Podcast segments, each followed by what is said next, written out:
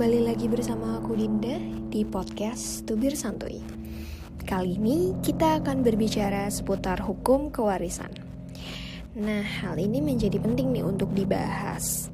Karena ketika terjadi peristiwa hukum yaitu meninggal seseorang, maka ini akan menimbulkan akibat hukum yaitu tentang bagaimana mengurus dan melanjutkan hak-hak serta kewajiban seseorang yang telah meninggal tersebut. Tentunya hal ini juga berkaitan dengan peralihan ataupun pengelolaan pembagian harta kekayaan yang ditinggalkan atau yang kita kenal sebagai harta warisan. Ada baiknya kita juga perlu mengetahui bahwa di Indonesia sendiri mengenal pilihan hukum dalam menentukan waris, yaitu hukum Islam, hukum perdata, dan hukum adat.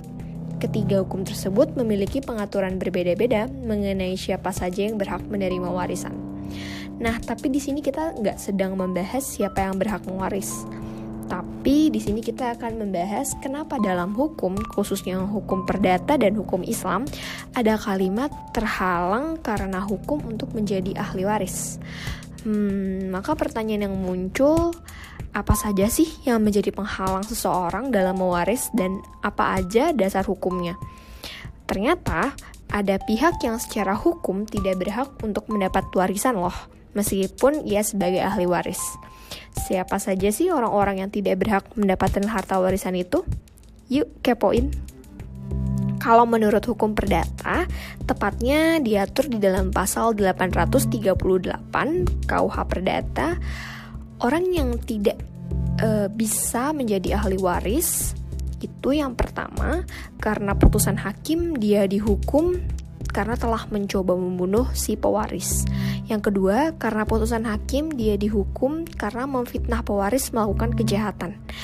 Yang ketiga, melakukan kekerasan yang bertujuan menghalangi pewaris untuk membuat wasiat. Yang keempat, dia memusnahkan surat wasiat.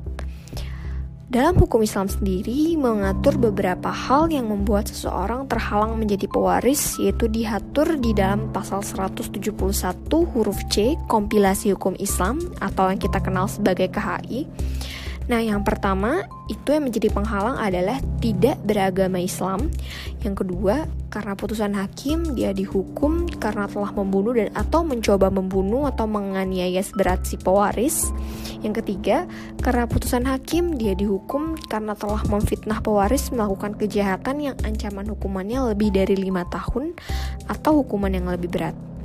Nah, sekarang kalian udah tahu kan siapa-siapa saja orang yang terhalang mewaris menurut hukum perdata maupun hukum, Islam. Sekian dulu podcast dari kami. Semoga bermanfaat. Kalau kamu suka podcast yang kami share, jangan lupa kunjungi website fanpage di ngertihukum.id dan jangan lupa kunjungi kami di Twitter, Instagram, LinkedIn, Telegram, TikTok, dan YouTube di Ngerti Hukum ID. Sampai ketemu lagi ya.